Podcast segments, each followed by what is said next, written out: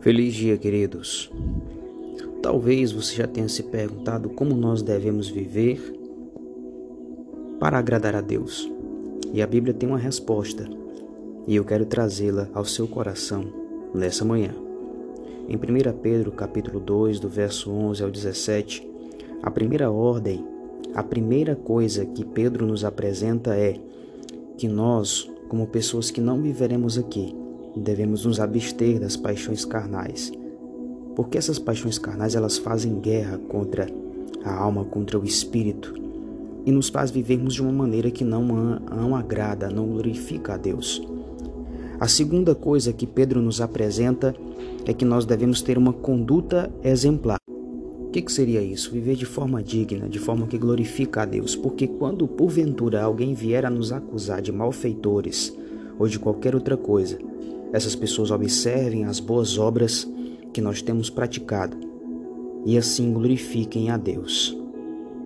A terceira coisa que ele nos diz é: estejam sujeitos a toda instituição humana, quer seja rei, ao rei como soberano ou qualquer outra autoridade, porque todas são enviadas por Deus. E aqui é bem complicado falarmos disso porque por vezes nós não queremos obedecer às autoridades, porque percebemos que essas autoridades são injustas, não agem de forma correta. Mas a Bíblia nos diz que devemos sermos sujeitos. Sujeitos de que forma? Fazer tudo o que eles mandam? Claro que não. Se porventura algo que eles mandarem, algo que eles ordenarem, vierem a ferir a nossa obediência a Deus, nós não devemos fazer, e nós temos vários exemplos na Bíblia disso.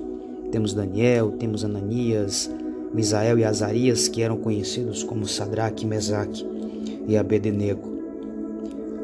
Porque a verdade, meus queridos irmãos, amigo que está ouvindo esse áudio, esse podcast hoje, é que nós devemos fazer a vontade de Deus, e essa é a vontade de Deus, que nós façamos estas coisas que pela prática do bem, pela prática das boas obras, nós silenciemos a ignorância dos insensatos.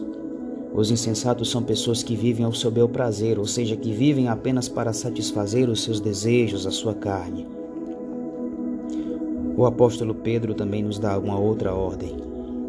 Ele nos diz que nós, como livre que somos, não devemos usar a nossa liberdade, a liberdade que Deus nos deu, como desculpa para fazer o mal, para fazer o que é desagradável aos olhos de Deus. Muito pelo contrário, nós devemos viver como servos de Deus, e viver como servos de Deus é colocando em prática esses pontos que aqui listei. E por fim, ele nos encerra o texto no verso 17 dizendo: Tratem todos com honra amem os irmãos na fé, temam a Deus e honrem ao Rei. Eu sei que muitas das vezes isso pode parecer uma tarefa desafiadora, mas não é impossível se porventura tivermos a ajuda do Espírito Santo. O apóstolo Paulo diz em sua carta, se não estou enganado, 2 Coríntios capítulo 12, ele vai nos dizer o seguinte: Porque quando estamos fracos, então somos fortes. Quando nós nos achegamos a Deus e pedimos a Ele a sua misericórdia, a sua ajuda, Ele sempre está pronto para nos dar uma farta provisão de sabedoria e de direcionamento. Que façamos como diz o Salmo 119, diz no verso de número 9: Como pode o jovem manter a sua vida limpa e pura? Isso não vale só para os jovens, vale para todos nós. Afinal de contas, todos nós que estamos ouvindo aqui Todos vocês são jovens. Ele diz: vigiando cada passo de acordo com a palavra de Deus. E o Salmo 119, verso 11 diz que quando nós guardamos a palavra de Deus no nosso coração, nós não precamos contra ele. E ainda nos diz no Salmos 119, verso 105, que a palavra de Deus ela é como uma lâmpada que ilumina o nosso caminho, nos ajudando a enxergar por onde estamos andando. para que nós não tropecemos.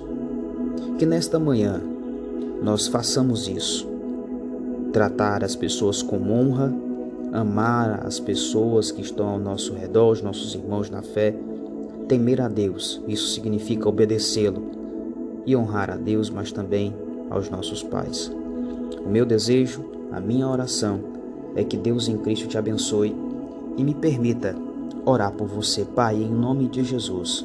Eu quero te suplicar, eu quero te pedir que o Senhor nos ajude nesse dia, nos abençoando, nos direcionando, nos livrando de todo e qualquer mal, mas principalmente nos ajudando a vivermos de uma forma que glorifique ao Senhor.